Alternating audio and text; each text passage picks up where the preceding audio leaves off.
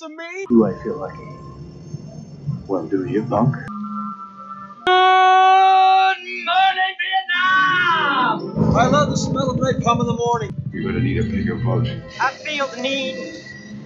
The need for speed. I wish I knew how to quit you. Love means never having to say you're sorry. You do! You'll shoot your eye out, kid. What's up, film fans? Welcome to a new episode. Welcome to Renfield, and welcome to the Cinema Movie Podcast. I am one of your hosts, Juan, and I am joined by the cast, the crew, the fellas, Zach. Hey, what's going on, guys? Craig. Yo, yo. It is a new week. It's still hot as hell, but it will continue to be hot. It will continue to be hot, but you know what? On the bright side, we are just 5 weeks away from September. Can we at least think? Can we at least think positive about that? 5 weeks away from September. Four more Saturdays till college football. Craig's ready for some college football. Oh. I'm ready to talk about movies with you guys because it feels like forever since we've been able to have a conversation. But we just talked last week. We did have a fun conversation last week about Star Trek from 2009.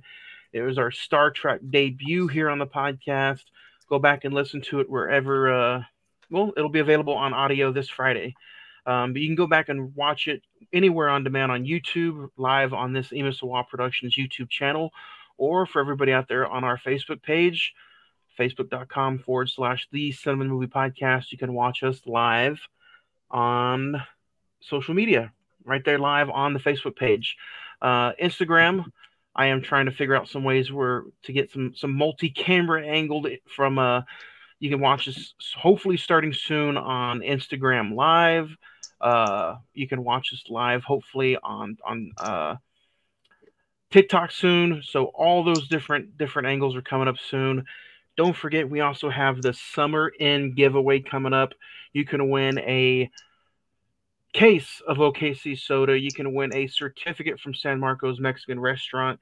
You can win a certificate for 2 free pizzas at Red and Blue's Pizza, and you'll be able to walk away with digital tickets to see any movie of your choice at Rodeo Cinema. And it's going to come with a nice ice chest from CDR Electronics to put your 6-packs of OKC soda in there as well. So keep listening. Hopefully those more details coming soon. It is a summer end giveaway, so I would probably be on the lookout for maybe a Memorial Day weekend for that giveaway. In the coming weeks, though, keep a listen out so you can see how to win all those prizes. But Zach, let's start with you. How's your week been? Good week, good weekend, good start to the week. Good start to the week. Had a good weekend. I'm going to have another good weekend. So, yeah, just trying to stay cool in the hell months of summer. You're already going to try to have a good weekend. Why is it going to be a good weekend already? I mean, I'm not trying to rain on your parade, but you already you're already guessing that. How dare you have a good weekend? You're already guessing it's going to be a good week. You're going to go see Barbie, ain't you? Going to go see Barbie. The biggest thing is I'm actually seeing Gabriel Iglesias at Riverwind on Saturday night. So, this guy. Stuffy. Yep. The singer? The whole. Yeah. Well, which Iglesias is that? The comedian. The stand-up comedian. Okay. Wow. Yeah. I thought. Oh, hold on a second. Hold on. Time out. I only have one arm. No, you were not. Talking about Enrique Iglesias. There you go. Enrique Iglesias. Gabriel Iglesias. He was just at a sold-out LA stadium just a few years ago. How is he at Riverwind? Why isn't he not like at a bigger venue? People make stops. If you're passing through, you get the venue you can, because sometimes people book up venues that in the city that you're wanting to be at a certain date. Because say you're in Kansas City on a Sunday, you're in Dallas on a Thursday, you want a Monday or Tuesday where you can make some extra money. I'm sure he would want to do like the Civic Center or Paycom, because I'm sure he'd sell out real quick with that, but things are already booked, so you gotta check this out. In 6 months, Zach has went and seen Tim Allen and Joaquin Iglesias. Gabriel Iglesias. Joaquin is the Oklahoma receiver. Enrique is the singer that you thought he was initially talking about. This is Gabriel Iglesias. Fluffy. I just know him as Fluffy. Then that's Fluffy. That's my bad. I should have said sorry to put you in confusion state mode, dude. Fluffy. You know, seeing Fluffy Saturday. I've had so many different kind of things inside me lately. I'm a little confused. I'm a little discombobulated. Craig, what about you? You get ready for the weekend too? You gonna go see anything? I had plans to go see Barbie and Oppenheimer yesterday. I was planning on leaving work a little early. Work's just been pretty busy. So probably gonna do tomorrow. Oppenheimer's no longer in the Dolby as of 3 p.m. today. So you don't need to see it in the Dolby. I want it to shake my seat. Oh, it's going to shake you no matter where you're sitting at, brother. But you need to see it. That's true. You need to see it. I wanted the Dolby because the Dolby has reclining seats. Well, you can go see Barbie in Dolby. It's going to be the Ninja Turtles movie tomorrow. Is that already? Oh, that does already come out. Well, that's like another 2 weeks. What's in there right now? No, Ninja Turtles is tomorrow. Mansion. No, Ninja Turtles don't come out till like early August. I just looked at it. Maybe it was an early showing. But you guys can check out the Summer End giveaway coming up soon. Just keep an eye on the socials. Twitter is @Cinnamon405. The Instagram is all one word, Cinnamon Movie Podcast. Mm-hmm. The email is cinnamon921@gmail.com. And then you're watching us live here on facebook.com/The Cinnamon Movie Podcast. We got a pretty fun packed show for you guys. We're going to talk our top 5 suckers, top 5 vampire movies. We're also going to discuss some recent watches. I missed all the date. I'm going to rapid fire go through mine before. If you guys want to talk about anything, just let me know. We can stop and talk about them. I finished The Bear season 2. Phenomenal. It was just as good, if not probably a little bit better than season 1. And you guys know that I absolutely adored season 1. For some reason, I got into a Ghostbusters kick. Watched Ghostbusters 1 and 2, the female casted one. Terrible. I wanted to take it out of my Blu-ray player and just burn it. Scooby-Doo 1, 2, Lady Bird, Scream 6 giveaway is on the socials, so go check it out.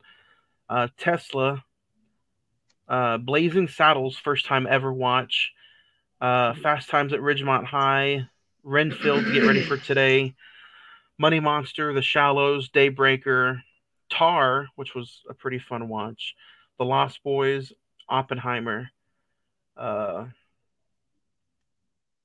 If I had to recommend anything, it's Oppenheimer. Go check it out. It's probably the best movie I've seen so far this year. And I think it's, you guys know I'm a huge like Dark Knight fan, but I really do think, if I'm not including the Dark Knight, I think this is Christopher Nolan's best movie he's ever done. And I think it's his most important movie he's ever done. So that's spoiler free. Craig, I know you haven't seen it yet, but you have to go see it this weekend as soon as possible. I'll try to go. It looked like the 70mm was pretty good. I need to find out the difference between IMAX and 70mm. Zach will tell you. Zach, what's the difference? I mean, the main difference is obviously. No, it's just 70mm Christopher Nolan, the way he explained it is that you want like. It's almost like greater detail and depth into the film, almost to the point where like everything you see is like almost entirely in your eyes, even in the peripheral vision. It's everything. I had a nitpick. We both worked at a movie theater. Yep. Is it the movie theater's responsibility to clean up the film before they run it through the projector? Oh, yeah. Especially if he shot this on film, especially with 70mm. So I would think that you would. So, did you see a dirty copy of it? That's what I'm kind of nitpicking about. So because of, you know, they did the whole switch over from digital with the previews and with the, you know, welcome to AMC, it was digital, right? So after that, they took about probably I'm going to say 60 seconds to 2 minutes to switch in from digital to film. And in a lot of scenes, there was a lot of black splotches from, it looked like dust from that was on the film. And it looked like there was probably some, you know, I think that's what it was. It kind of reminded me of going to like a drive-in and watching movies on the drive-in from back in the day. Oh, wow. So I don't know if they just didn't wipe down the film before they ran it through, or if it was just some dust, but probably 2 or 3 times in the movie when there was a plain white background behind Cillian Murphy. And like probably when there was some open wide shots of them being outside, there's some of those splotches. Yeah, I mean, can you blame them? The freaking film is huge, massive. But I mean, other than that, like it was phenomenal. It was Zach, I know you said you've seen it too, and yeah. Did you like the theater? I did like the theater. The theater's phenomenal. I honestly, it makes me want to just drive the extra 15, 20 minutes to go to that specific one. Just because it was clean, it was cool, it was dark. When you watched the movie, when you went in, was it the IMAX on the left side, or was it the one before the Dolby on the right side? It's the one all the way down to the left. Oh, so it's not even by the IMAX. Is it just like a regular seating? No, he went to Quail. Right, went to the AMC Quail. Yeah, right. It's inside. They just have, like, right when you walk in, they have 3 main. There's like IMAX on the right, IMAX on the left, and then the Dolby. Yeah. Oh, you know what? Then I don't think they showed the 70mm on IMAX. It didn't, because it was like, I think it was IMAX. I'm looking at the times for tomorrow or Friday. It has like regular IMAX, and there's like 70mm. So yeah, I'm wondering. The 70mm if it's not on IMAX. Oh, okay, that's interesting. Okay, it was in theater room 12. Oh yeah, that's different. Oh, so okay. it was just a regular theater then. That's interesting. Regardless, it is just a normal. It's not IMAX. From what I heard though, digital is IMAX and Dolby, and then the 70mm, if you can find it, in Oklahoma, is being played in a regular theater. The guy behind us drove all the way from Wichita, Kansas, just to watch it in 70mm. Yeah. There's not many places doing the 70. No. So I think I want to say when Quentin Tarantino did Hateful Eight, I think that was in 70mm. I think that was showing at Quell as well. So, and from what I understand and heard last night, that theater room 12 is the only theater, at least in that area of Oklahoma City, that still runs 70mm. Yeah. So that's why it's not in IMAX or Dolby. Wow. So, impressive. It was impressive though. And you know what? This movie, to me, recertified Robert Downey Jr. as probably one of the greatest actors of this fucking generation, because you're so caught up on Tony Stark and Iron Man. I forgot how well of an actor this dude was, because he's so out of his comfort zone in this movie, but he nails it. Not to mention the cameo from certain people. The cameos in this movie are just amazing. Well, I think the main thing with him is his last 5 or 6 showings on film have been Dr. Dolittle and Marvel movies. Yeah. So, I mean, that's true. You had a bad taste with Dr. Dolittle, and then Marvel, you just kind of know him for the one character. We're going back to when he's actually portraying something new. You know what I mean? So, yeah. But it was, it was great. Yeah, I mean, I'll follow that up. I had sent you a things, Johnny, saying that I was starting my Rotten Tomatoes journey, just like reviewing films. And I put in there, this is Christopher Nolan's most complex and well-crafted movie I've seen in a long, long time. I mean, everything he does is incredible, but this, I totally agree with you. It's just, it's so prevalent in today's world, especially with the subject matter. It's shot great. The performances. Craig, you asked me after I got out what was the best performance out of Cillian Murphy. Robert Downey Jr. was great. Emily Blunt was really, really good. Matt Damon, Florence Pugh. And like you said, Johnny, like, I feel like they got like 30 main star actors just to do like a 1 minute scene all throughout the film. It was so much fun to watch. I was watching some of the, like the actors talking about it, and they were like, you know, they all kind of were asked by Christopher Nolan, and Matt Damon was even like, I told my wife I was on hiatus unless Christopher Nolan calls, and he happened to call. He didn't even know. But they were all just like, we knew going in that working with Christopher Nolan, we needed to bring excellence. And it sounds like that's what happened. They all just delivered their A game. I mean, if the Oscars were tomorrow, this would win everything. I mean, truthfully, and it's probably will be a good contender this year. So I'm excited to see what happens with that. We all enjoyed Tenet, but this movie made Tenet look like a joke. Yeah, I mean, true. Tenet had its nitpicks. It was unique in its own way, but we all had our own sort of nitpicks with it. So I'm excited to see. Did this movie need to be? And I'll leave it with this, because this is going to turn into an Oppenheimer episode. I'll leave it with this, at least from my point. Did it need to be 3 hours? No, but the importance of each hour was phenomenal. Yes, and I'll do my other recent watches to capitalize on that. My only nitpick, like, you know, we talked about it in the text message thread, Craig. I mean, you're totally right. There were so many people involved with the Trinity Project and the Manhattan Project that it makes sense that they tried to do as much characterization as they can. But to me, I don't know how you felt, Johnny, but at some points I just kind of felt lost or just like forgot like how each character is like woven into this. But that's just a small nitpick. I mean, like I said, it's totally worth to go see in the theater, spend the money. Go see it in 70 millimeter IMAX, wherever you can.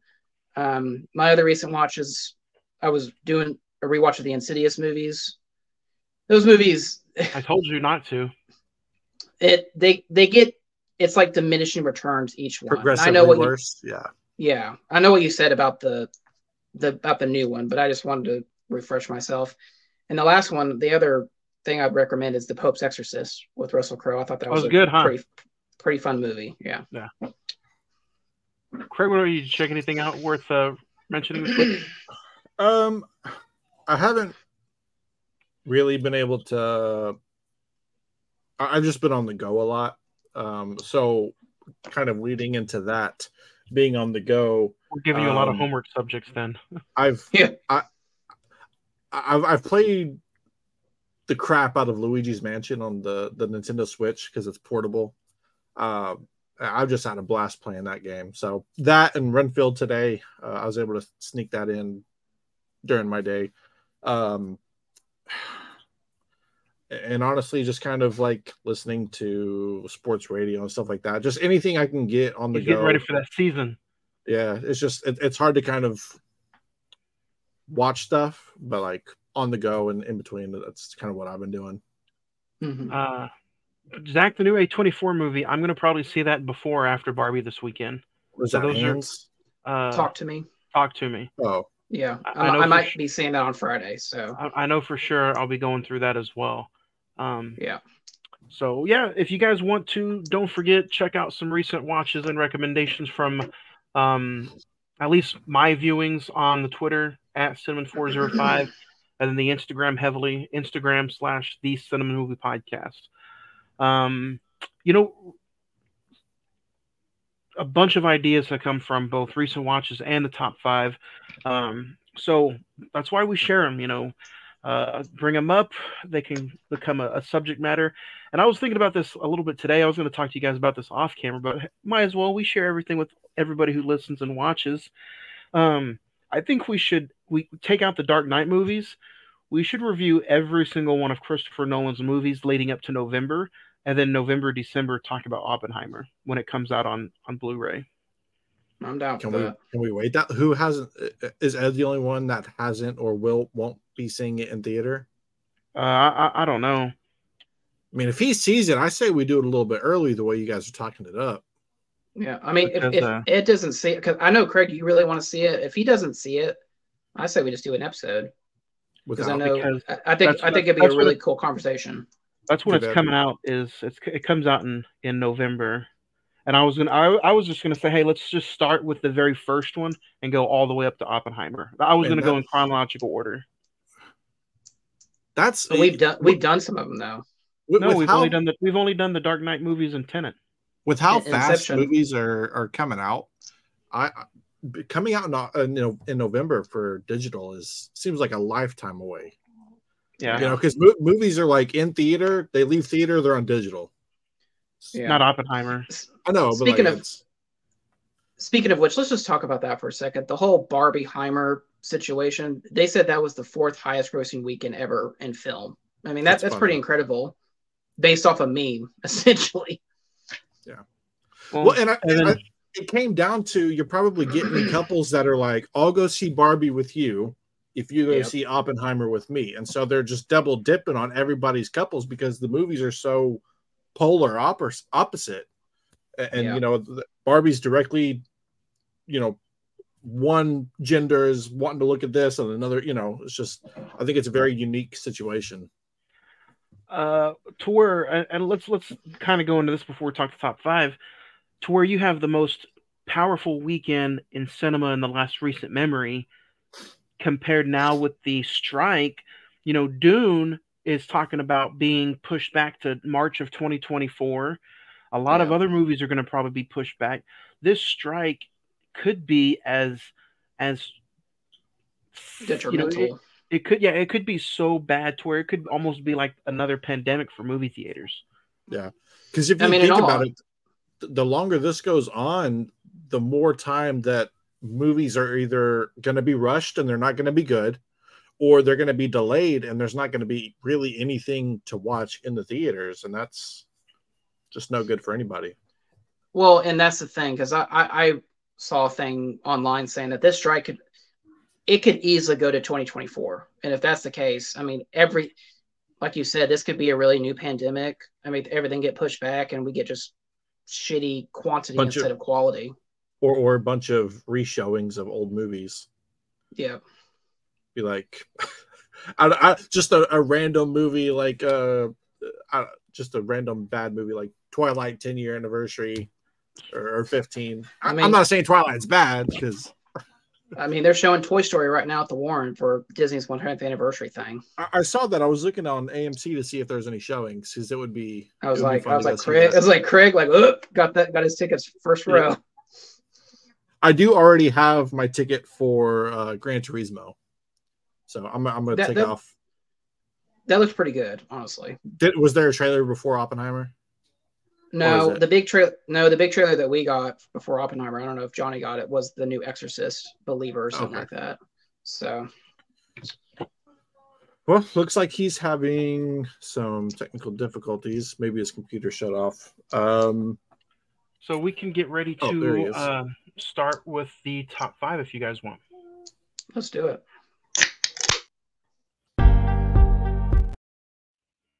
Uh-oh.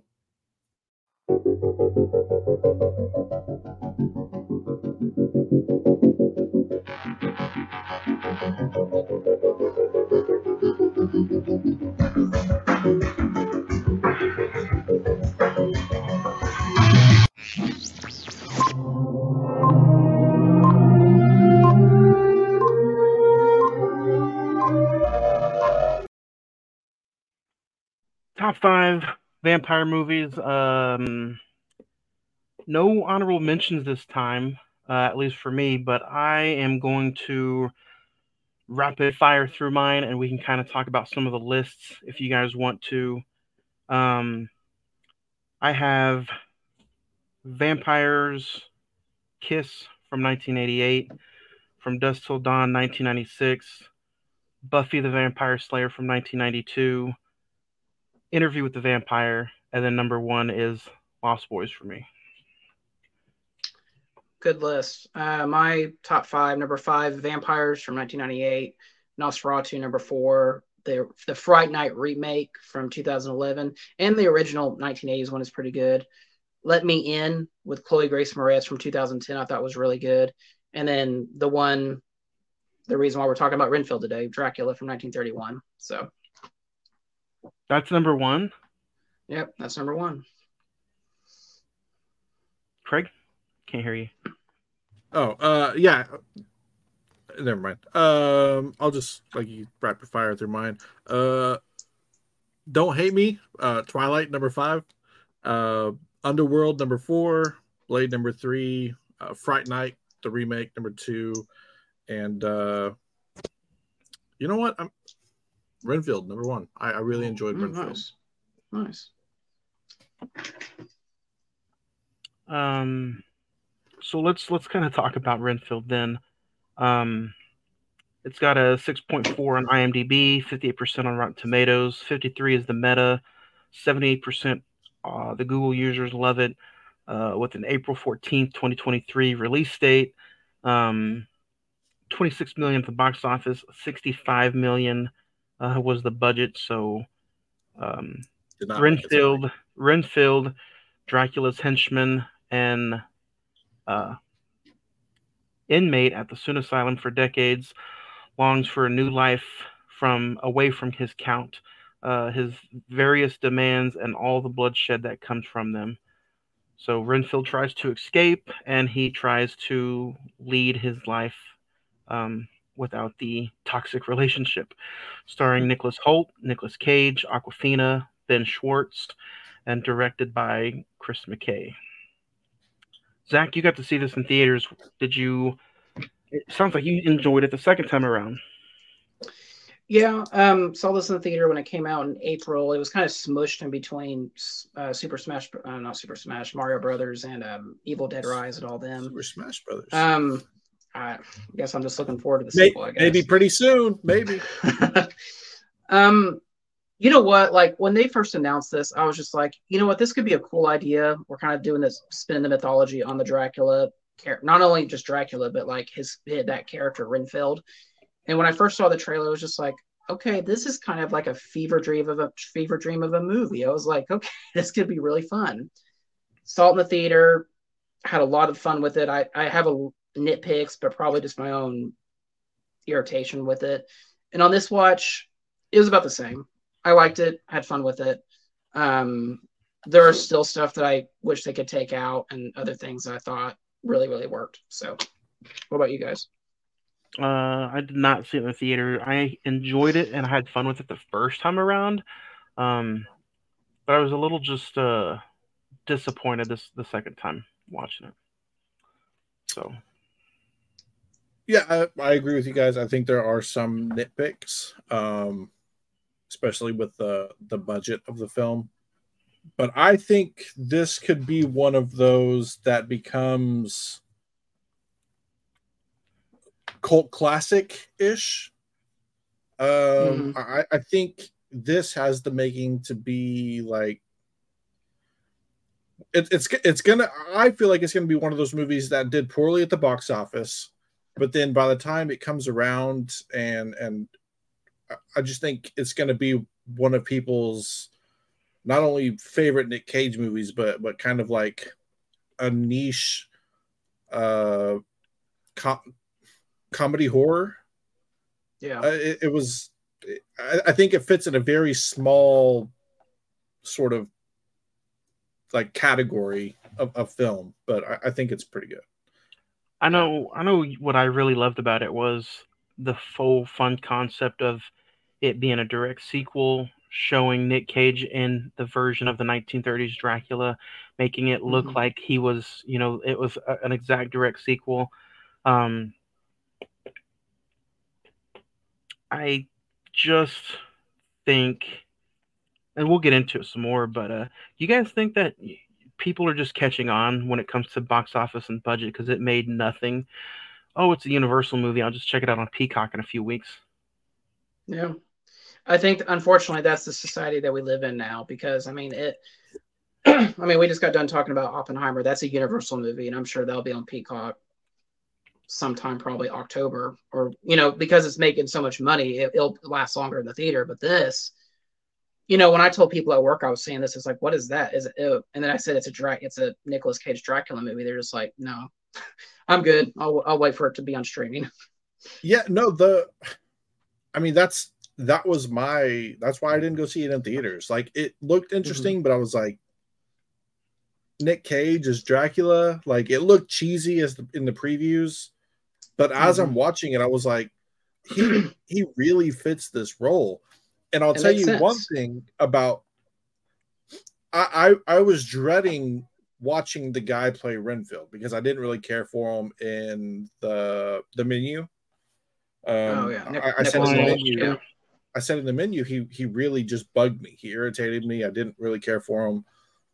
He was the bright spot in this film for me. I really enjoyed his play on his character, the kind of narration of his character at some points. I really enjoyed him more than I did. Awkwafina was there pretty close, but him more than I did Nick Cage. Even though I think Nick Cage is pretty good. Well, and that's the thing, because like, and let's get into it, because there's I boil this movie down to half, where it's the relationship between Renfield and Dracula, and then Awkwafina and the Lobo crime family. The first half, where it's just the relationship, I think is brilliant. It really, really works. I think Nicolas Cage is so awesome. He's just being Cage, and so uncaginess. But they really hold him back. This could have been the whole thing, but I think it really, really worked that they just used him selectively. But the Awkwafina Lobo crime family stuff, Awkwafina is really, it's really, she's good in the movie. It's just I didn't care about that plot line. Nope. I was excited. And I think that's what it was for me the first time around. When I first watched it, I was on that Nick Cage binge. I was like, Awkwafina's so good. And then I enjoyed it that much more. But like this time around, I was like, I just did not enjoy the crime family scenes. I didn't enjoy that she was out for revenge with the Lobo family. Even though the movie's only an hour and a half, it felt like two distinct different films in one movie. And I kind of wish it was. I mean, the title of the movie is Renfield. I understand that you have to create his relationship outside of Dracula with somebody else, but it just did not do it for me this time around. I wish the movie was strictly about Renfield and Dracula, not Renfield, the crime family, Awkwafina, and then Dracula. Speaking of. A direct sequel, Zach, I wanted to ask you this, since you're the big Universal Monsters fan. Like, did you enjoy that opening of Yeah, I mean, that was the best part of the movie. The fact that it was just so, they really went back and just did the aesthetic of a 1930s Universal monster movie. I thought it was brilliant, and it didn't feel jarring in any sense of the word. Like, I thought, like, oh, okay. That's just Nicolas Cage, and they just replaced him right where he stands, where Bela Lugosi is, and all that. It just worked. It just felt this makes sense. It felt natural, and it was just like, okay, yeah. So they did that back in the 1930s, and they've had this relationship for the last almost 100 years. That makes total sense to me. Yep. And I like how they kind of took the, like, when Renfield has to find blood or food for Dracula, I like how they talk about the purity of blood. Like, if you're a bad person, like, it weakens him, but if you're like pure and innocent, it makes him stronger, and he's able to get to full force real quick. I thought that was kind of a good creative move. Do you think people just don't care about the Universal monsters anymore? Because this isn't like the first time that one of these movies haven't made money. I mean, let's go back and look at the Tom Cruise Mummy movie. Let's go back and look at The Invisible Man. Even though The Invisible Man was good and it came out in a pandemic, it was still, I mean, every single attempt that Universal makes at a monster movie, it does horribly at the box office, and it's just not anybody's cup of tea. Everyone. I think they should just stop. Listen, when they announced that when that Tom Cruise Mummy movie was going to be the start of like a Universal Monsters cinematic universe, I was like, let's go. I think that'd be a really cool idea, but you're right. I think it's just, no one cares. Those movies are 100 years old. No one cares about them at all, unless you're just doing like a Dracula, Frankenstein, Wolfman thing, which I guess the next one is going to be Ryan Gosling. I guess he's going to be the Wolfman at some point. But it just, I hate it because those movies could be so much fun. Like the Benicio del Toro Wolfman movie is actually a really fun updated version of that. They are fun, but nobody goes to see them. Nobody cares. I mean, the Universal monsters should stay in the 30s where they belong. Yeah, I mean, I agree that they deserve a reboot, but it's not going to happen. Why don't they just try to redo it with like the opening of this movie where it's set in that sort of era and the film quality looks like that? I agree. You know, it has like, that nostalgic. If they would have opened, you know, if this one would have kept going that way that it opened, and you wouldn't have met, you know, Rebecca's, you know, daddy issue storyline, and you wouldn't have met the Lobo family.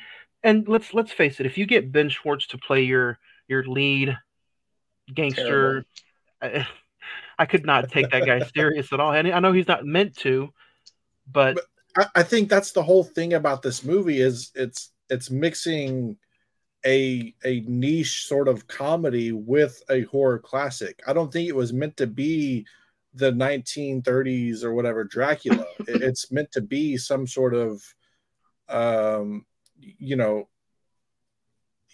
relationship gone wrong, and you know, maybe that's just modern day, the modern day twist on it. But I thought it was funny. I liked it.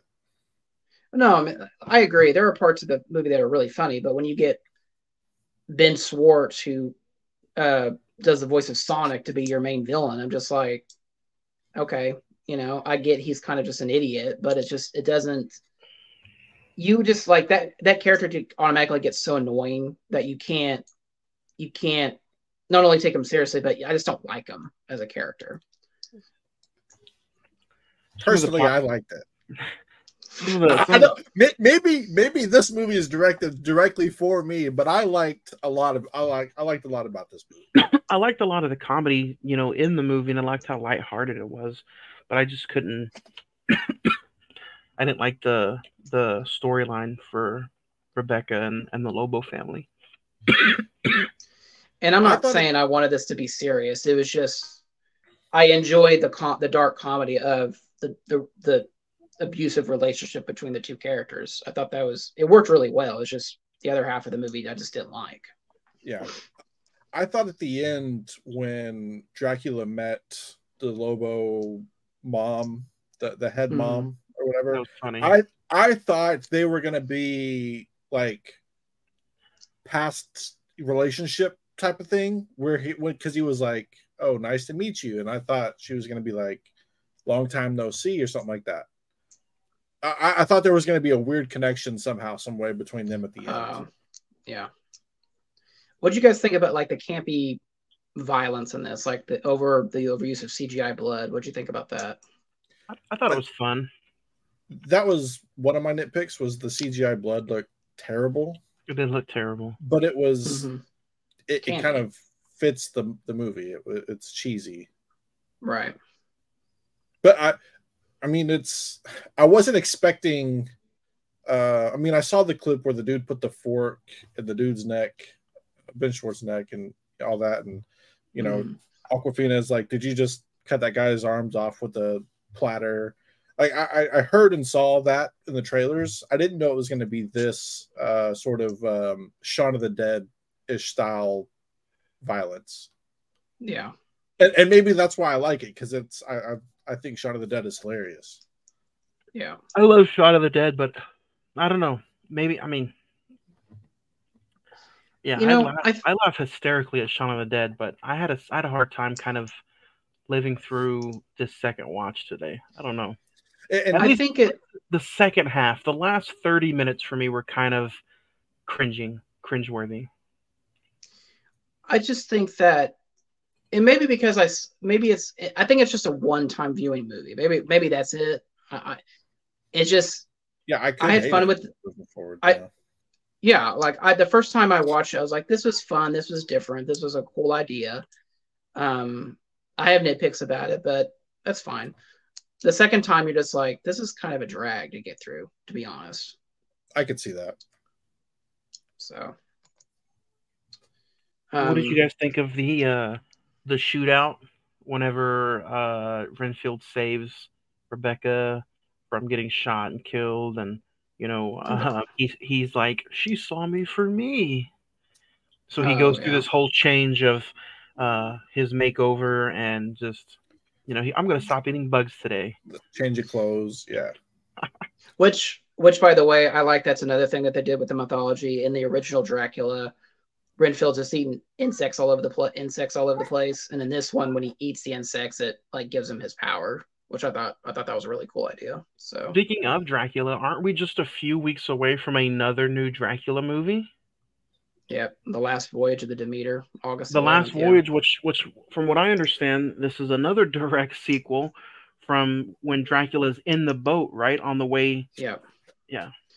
It's a singular chapter in the story, in the novel or the story of Dracula, where they take his coffin from Transylvania to London. And I mean, if you've ever seen any iteration of Dracula, you know what happens on the ship. Basically all hell breaks loose. And plot judging twist by the trailer, yeah, right. It's judging by the trailer, it's oh my god, it is Universal, so it is possible. But the way the trailer's set up, and it looks like to be just like a really just a like best on the boat. Yeah, it looks cool. I mean, I'm probably going to see it, so I'm excited about it. When does that come out, Zach? Does it come out in September? August the 11th. So here in about 2 weeks. Which why wouldn't you say that? Why wouldn't you say that? Here's a rant for you, Johnny. Why aren't you saving Last Voyage of the Demeter and The Haunted House for October? Why that you could make a bunch of money for those movies. I think The Haunted House, they want it in that summer Disney slot. Yeah, they want it in that summer slot before kids go back to school. Well, and honestly, what other kids movie is out right now? Elemental? And that's almost out of the theater, yeah. I don't know of any other, because I was wanting to take Adley. I don't know of any other kids movie that's out right now. Take her to see Oppenheimer. She'll be fine. Take her to see Barbie. No. Turtles comes out in a few weeks. Yeah, that's true. Turtles might be a good one. I think Turtles might be one that I take it to. I like how Turtles is like the Puss in Boots animation type style. That looks pretty cool. I don't. I'm gonna put it in the same category of thought as I did for the first Spider-Man Into the Spider-Verse, Into the Spider-Verse. That is the first one. I thought the art style was gonna be kind of bad and not enjoyable, but I now thoroughly enjoy that art style. So maybe this will be on that same pedestal, so to speak. Yeah. What about you guys? Do you guys have any comments or concerns? Did you guys like the makeover in the studio apartment scenes? Dracula comes in the studio apartment. He's just, where's my food? He's just drinking like a blood martini. Yeah. It was just. It's funny to, you know, at a point, you know, it's like a couple that's been together for so long, like you're just completely tired of the other person's BS. And just like, kind of like, I need to change. I need to reinvent myself. It's kind of like what was happening in this. And so it's like couples therapy almost. Like I don't want to be a part of what you're doing anymore. I want to be. And I like how Nicolas Cage plays it. It's just like, oh, you need therapy. Like you're like I'm the problem, or you're the problem. It's like, just like it's just like go back and forth. yeah. And that's the thing. It's just like when Cage is allowed to be cagey every so often, it really works, and it's hysterical. But when it gets too much, you're just like, okay, that's enough. What did you guys think of the makeup and costume design after when he got burnt, and you see that little close up of him where he's like completely burnt to a crisp, and then it reminded me that one scene whenever he's kind of, you know, regenerating. It reminded me of The Mummy, from where you get him where he's all gooey and ooey, and he slowly starts becoming full power. Like that's what it kind of reminded me of. So I thought it was pretty cool. Like anytime you see those are the best parts for me. Anytime you see Nick Cage, like Zach said, doing cagey things, you know, he'll do the ooh, you know, the wow, you know, stuff like that. I enjoyed those parts. Yeah, I mean, I thought the makeup was really well done for those scenes. Yeah, I liked how it was like a, even like the one where like he's all like mulching or whatever after he got burnt. It looked like real practical makeup, and it looked good. I mean, you know, they actually spent time to put time into it. What do you think about the? Obviously, I think that obviously it's in the trailer, but the where he goes and attacks the support group, where he's just like, "Oh, you're Renfield's boss." It was just like, "No, I'm Dracula." Yeah, it was. It's weird because it's like I don't think you're supposed to like it, but you do, and it's like. That's the feeling of Nick Cage. Like you think that it's supposed to be bad, but it's his twist on it was funny, and I like how they layered it. Like you think in the movie that's going to be towards the very beginning, I like how that's kind of like a midway spoiler alert, midway scene where he's kind of he's gone to the meetings once or twice. He's kind of built up his own like I can be my own person thing, and then that's when he comes to. After his world domination plan that Renfield helped him on a sticky note. Yeah. That was funny too. The Dracula and Renfield. Yeah. See, and that's the thing. Like I said, there are things in this movie that work and they're funny and you want more of it, but like I said, it's almost like a 50-50 of like, if you do too much of it, then it just gets tiresome after a while. If you had to pick, going towards the end, the whole thing is saving Kate, saving the sister. Those last 15 minutes I thought were pretty. I thought the last second to last 30 minutes were kind of atrocious, but I did enjoy the Renfield Dracula fight off scene. I like how he ripped his fangs out. I thought that was cool. Oh yeah, fangs through the hands. Mm-hmm. Dracula is just, I think it's just not a touchy subject, but I just think it's so hard to pull off. Like when you get a Dracula movie and it's got Nick Cage, you're like, Nick Cage is Dracula. I'm super down for this. It's going to be hilarious. It's going to be fun. That's exactly what it was for me the first time. I don't know. I really do think it was just the Lobo storyline just kind of threw me off. Yeah. And that's it. I mean, that, like I said, like that's the other half of that movie. And I just don't like it. I just don't think it was needed. But again, what are you going to, if you're going to, one of the positives is that I'm glad this movie is only like an hour and 30 minutes. Oh yeah. I mean, without credits, it's probably like an hour and 25. And that is really to its power to it. So. Pros of the movie. I think the fighting scenes were done really well. It looked like they were actually, it didn't look like cheesy choreography or anything like that. It looked like it was an actual, well done fight scene. Cons, I think it kind of fades in the second half. I agree with you guys. It does sort of fade, and then just the kind of CGI. Explosions or blood explosions.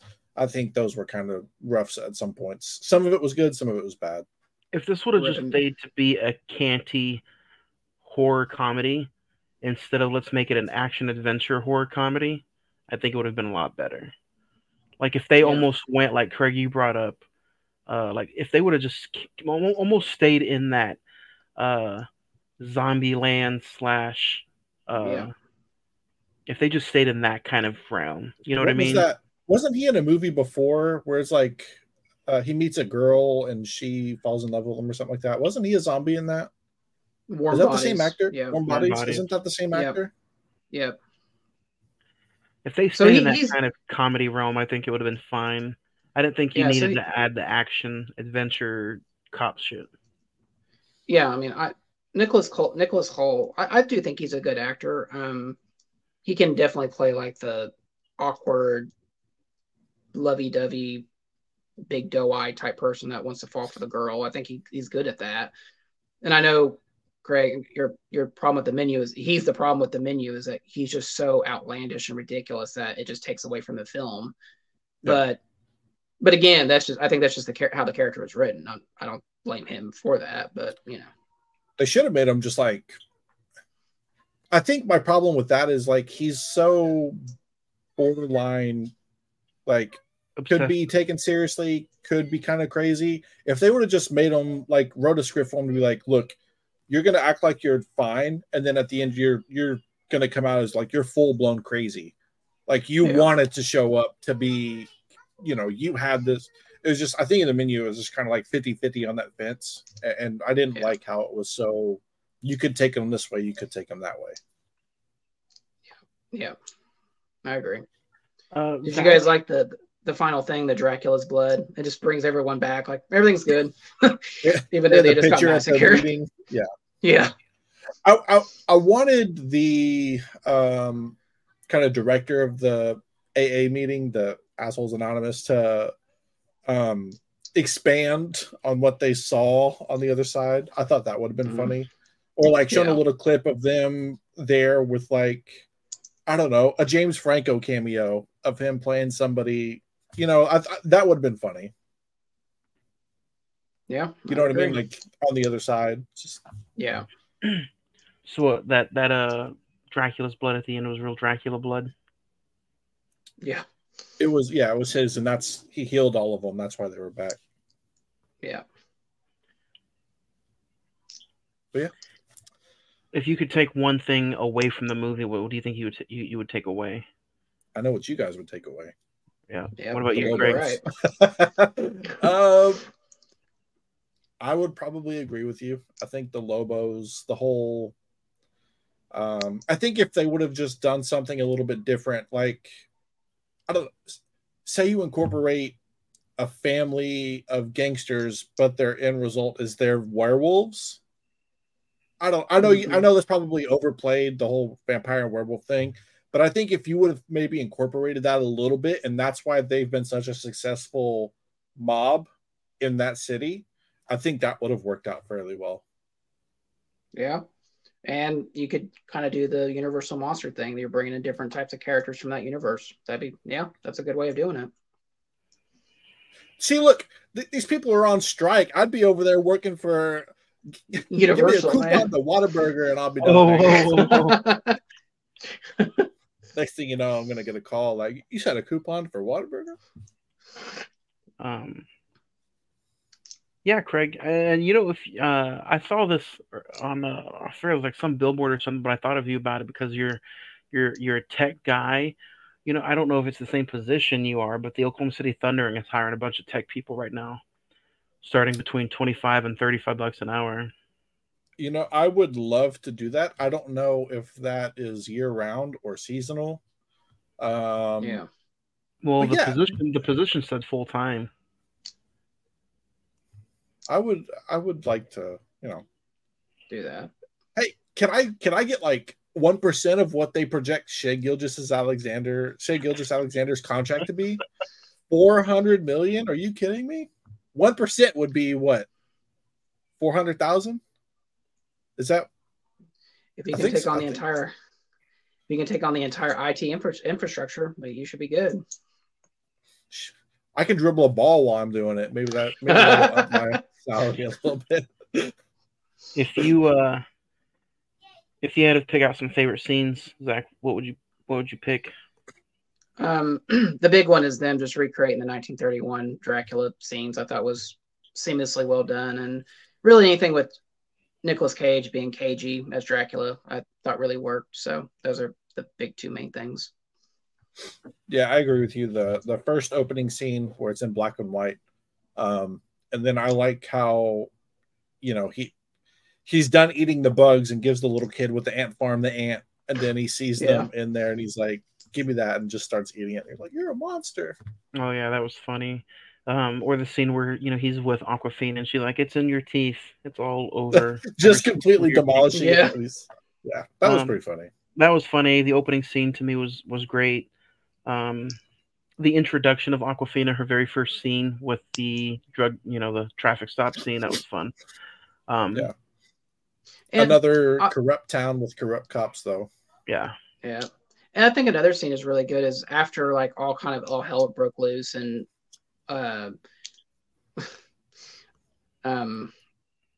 Aquafina says to Renfield, I'm not eating your murder cookies. And they're just kind of talking about, you're not a hero. You know, you killed a lot of people. I thought that was a good scene as well. Yeah.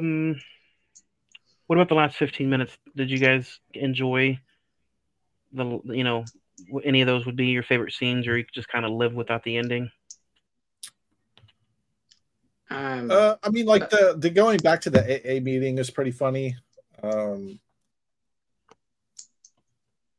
The whole him explaining that it's, you know, you don't really know if a vampire is dead, so you kind of do anything and everything, you know, mixing the holy water with the concrete and, you know, just kind of doing all that. Kind of maybe a little bit of overkill, but it was still, you know, it's kind of, they threw in all the ingredients on how to kill a vampire at the end. I don't like how they didn't use the wooden stake. They didn't use the silver bullet. They didn't use garlic. They didn't use, you know, it shows them kind of stuffing all of that. All they did was really that circle. You know, I wish they would have at least used some of those tropes to maybe kill some of the little mob men that were down there. They did use cocaine for the circle, so I guess they're using some. Kind of like how the two Corys did in The Lost Boys. If you guys missed out earlier, our top five, you can go back and listen to it. Our top five was our top five vampire movies. If you want to share your top five vampire movies, email away, and we'll read emails off next week. Star rating for Renfield. Zach, go first. I'll give it a 7. Honestly, it was. I had fun with it. You know, like I said, I think all of us agree. It's the same nitpicks that everyone has with it. It is what it is. I mean, they had to extend it out for at least a feature-length film. Like I said, 50% of it's good. The other 50% is I could leave without it. But good the three main leads have good performances. Cage, Holt, and Aquafina were good. And I like how it. They pay respect and homage to the original Dracula, so I'll give it a 7. I think I'm going to go with a 6. You know, it's not a terrible film. If you go in and just have fun with it, you're going to enjoy Nicolas Cage. You're going to laugh. Awkwafina brings a lot to the table. Nick Cage and Nicholas Holt they do have a fun chemistry together in this movie. The ending in the Lobo store just wasn't for me, but and I don't know about the rewatchability because, like I said, I had a great time the first time around, and it was kind of a nitpicking shit show the second time around. So I don't know where the rewatchability lies with me, but I think I'm going to stick with a 6 for now. Craig, what about you? I'm going to go with Zach. I know I said I really enjoyed it, but I do think it is just a 7 for me. You know, you guys have had multiple watches. It was my first watch, so I could really enjoy it even more. I could hate it even more. I think 7's kind of a happy median. I do think, however, this will build a cultish enjoyment for a lot of people. I think it just has that kind of feel to it. Yeah, let us know your star rating for... Let us know your star ratings for Renfield if you guys want to go check it out. It is currently on Peacock, so go check it out. Guys, you ready to go back to school next week? Adley starts kindergarten. Man, we're going to school in a different kind of way. We're going to check out Battle Royale next week, August the 2nd. You know, this is a main focal point and breeding ground for, I believe, and what a lot of people believe, the writer of the Hunger Games got some of their ideas for the Hunger Games. At least that's what I think. I don't know if those movies came out before or those books came out before after this. After. But Battle Royale. Next week, August 2nd. Zach, is this going to be a first-time watch for you? Sorry, I'm dying. Yeah, this will be a first-time watch for me. So I'm interested to see the connectivity, the tissue that connects this and the Hunger Games. So I've heard it's like very well obvious, but I'm looking forward to watching it. So, Craig, this is going to be my first time, I think, since I showed you this movie way back when. So around 2010, 11, yeah. So I've had it, bought it before then, have had it since, but I just haven't gotten around to watching it again. So I'll be watching it again before next week. I believe it's free on Tubi and Crackle. Just Google search Battle Royale. Yeah, it's free on Tubi, Redbox, Vudu, Amazon Prime, Plex, and Freevee. So you have multiple ways of watching it. So, yeah, I think this will be my... I think I started to watch it and got like 20 minutes in, and then I just never revisited it after that. But I think this will be, same as you, kind of my first full-time watch since that initial... But it stuck with me. I know when I watched it, I was like, man, that's a unique, interesting film. And it definitely, I can say for certain it sprung inspiration for the Hunger Games. So yeah. That's the episode next week. Other than that, guys, I would like to say, it's been a great honor talking movies with you today. Anything before we head out of here, put the final nail in the coffin for Renfield? Yeah. No, good. I'm good. I gave my piece. Craig, go see Oppenheimer so we can talk about it. I know. I'll try to. I will probably go tomorrow. In all honesty, I'll probably go there, and then I might do like a double feature with Adley. Call after. In. Just don't go to work tomorrow or Friday. We're busy. Oppenheimer is out. That's important right now. It's a 3-hour movie. I might as well have to take the day off. Yeah, it's technically a 4-hour. It's worth trip. It. It's a 4-hour trip if you look at it. Yeah, 30 minutes to the theater. Yeah. Yeah. Have we gotten emails about it? Not yet. I haven't checked emails. We're not doing emails today. I'll get into emails this weekend, and I'm sure there's emails about Oppenheimer, Barbie, Barbieheimer. I'm sure there's emails about a lot of stuff. So guys, keep sending them in. I know there were some emails in the subject matter that said ratings for Renfield. So keep sending them in. We'll go through emails next week. No top 5 next week. No recent watches. We'll go through recent watches, but no top 5 next week. So next week we will start off the month of August with Battle Royale. So until then, guys, have a good week. We'll see you next week for Battle Royale on a new episode of the Cinnamon Movie Podcast. Go see Oppenheimer. Go now. Oppenheimer. Go now. Log off right now and go see.